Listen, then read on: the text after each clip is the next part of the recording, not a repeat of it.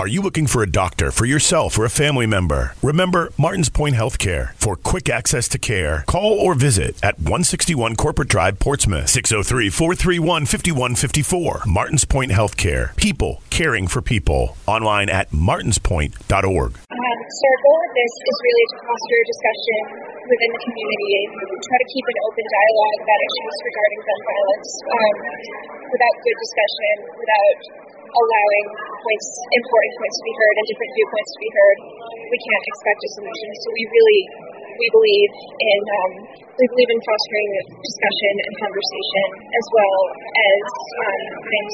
My name is Ava Latonis. I go to Exeter High School. I'm a senior there, and I live in Brentwood, New Hampshire. I think that we live in a very polarized time period right now. Everyone comes from a standpoint where their opinion is like morally right, and everyone who doesn't share that opinion is just morally wrong.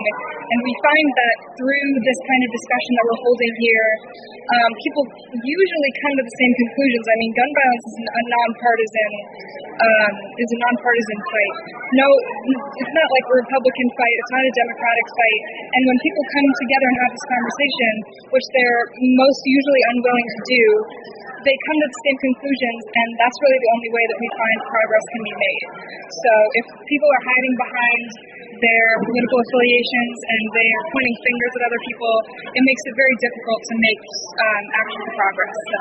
so my name is Liz Siegfried. I'm from Brentwood, New Hampshire, and I am a senior at Exeter High School. And I think that the main reason that I got involved is I had a neighbor that was a victim of gun violence. He moved from Parkland, all of his friends with that, and I saw the pain that his family went through. And I think that I just never want to see that in any family ever again. And in New Hampshire, we have, we all live very separate lives. We don't really talk about these things. And I think that now we've realized that this is something we want to talk about. And being in a small town, not everything gets out here. We all kind of think about our own lives and move on. And I think what we're doing here is we just want people to listen. We don't care, like what, like David said, we don't care what party you're from, what you think, if you're a gun owner or not. Um, we just want you to listen. And as students, we feel that it's really important that people listen and hear a voice and that we're not kids. we know it, we're a little bit what we're talking about.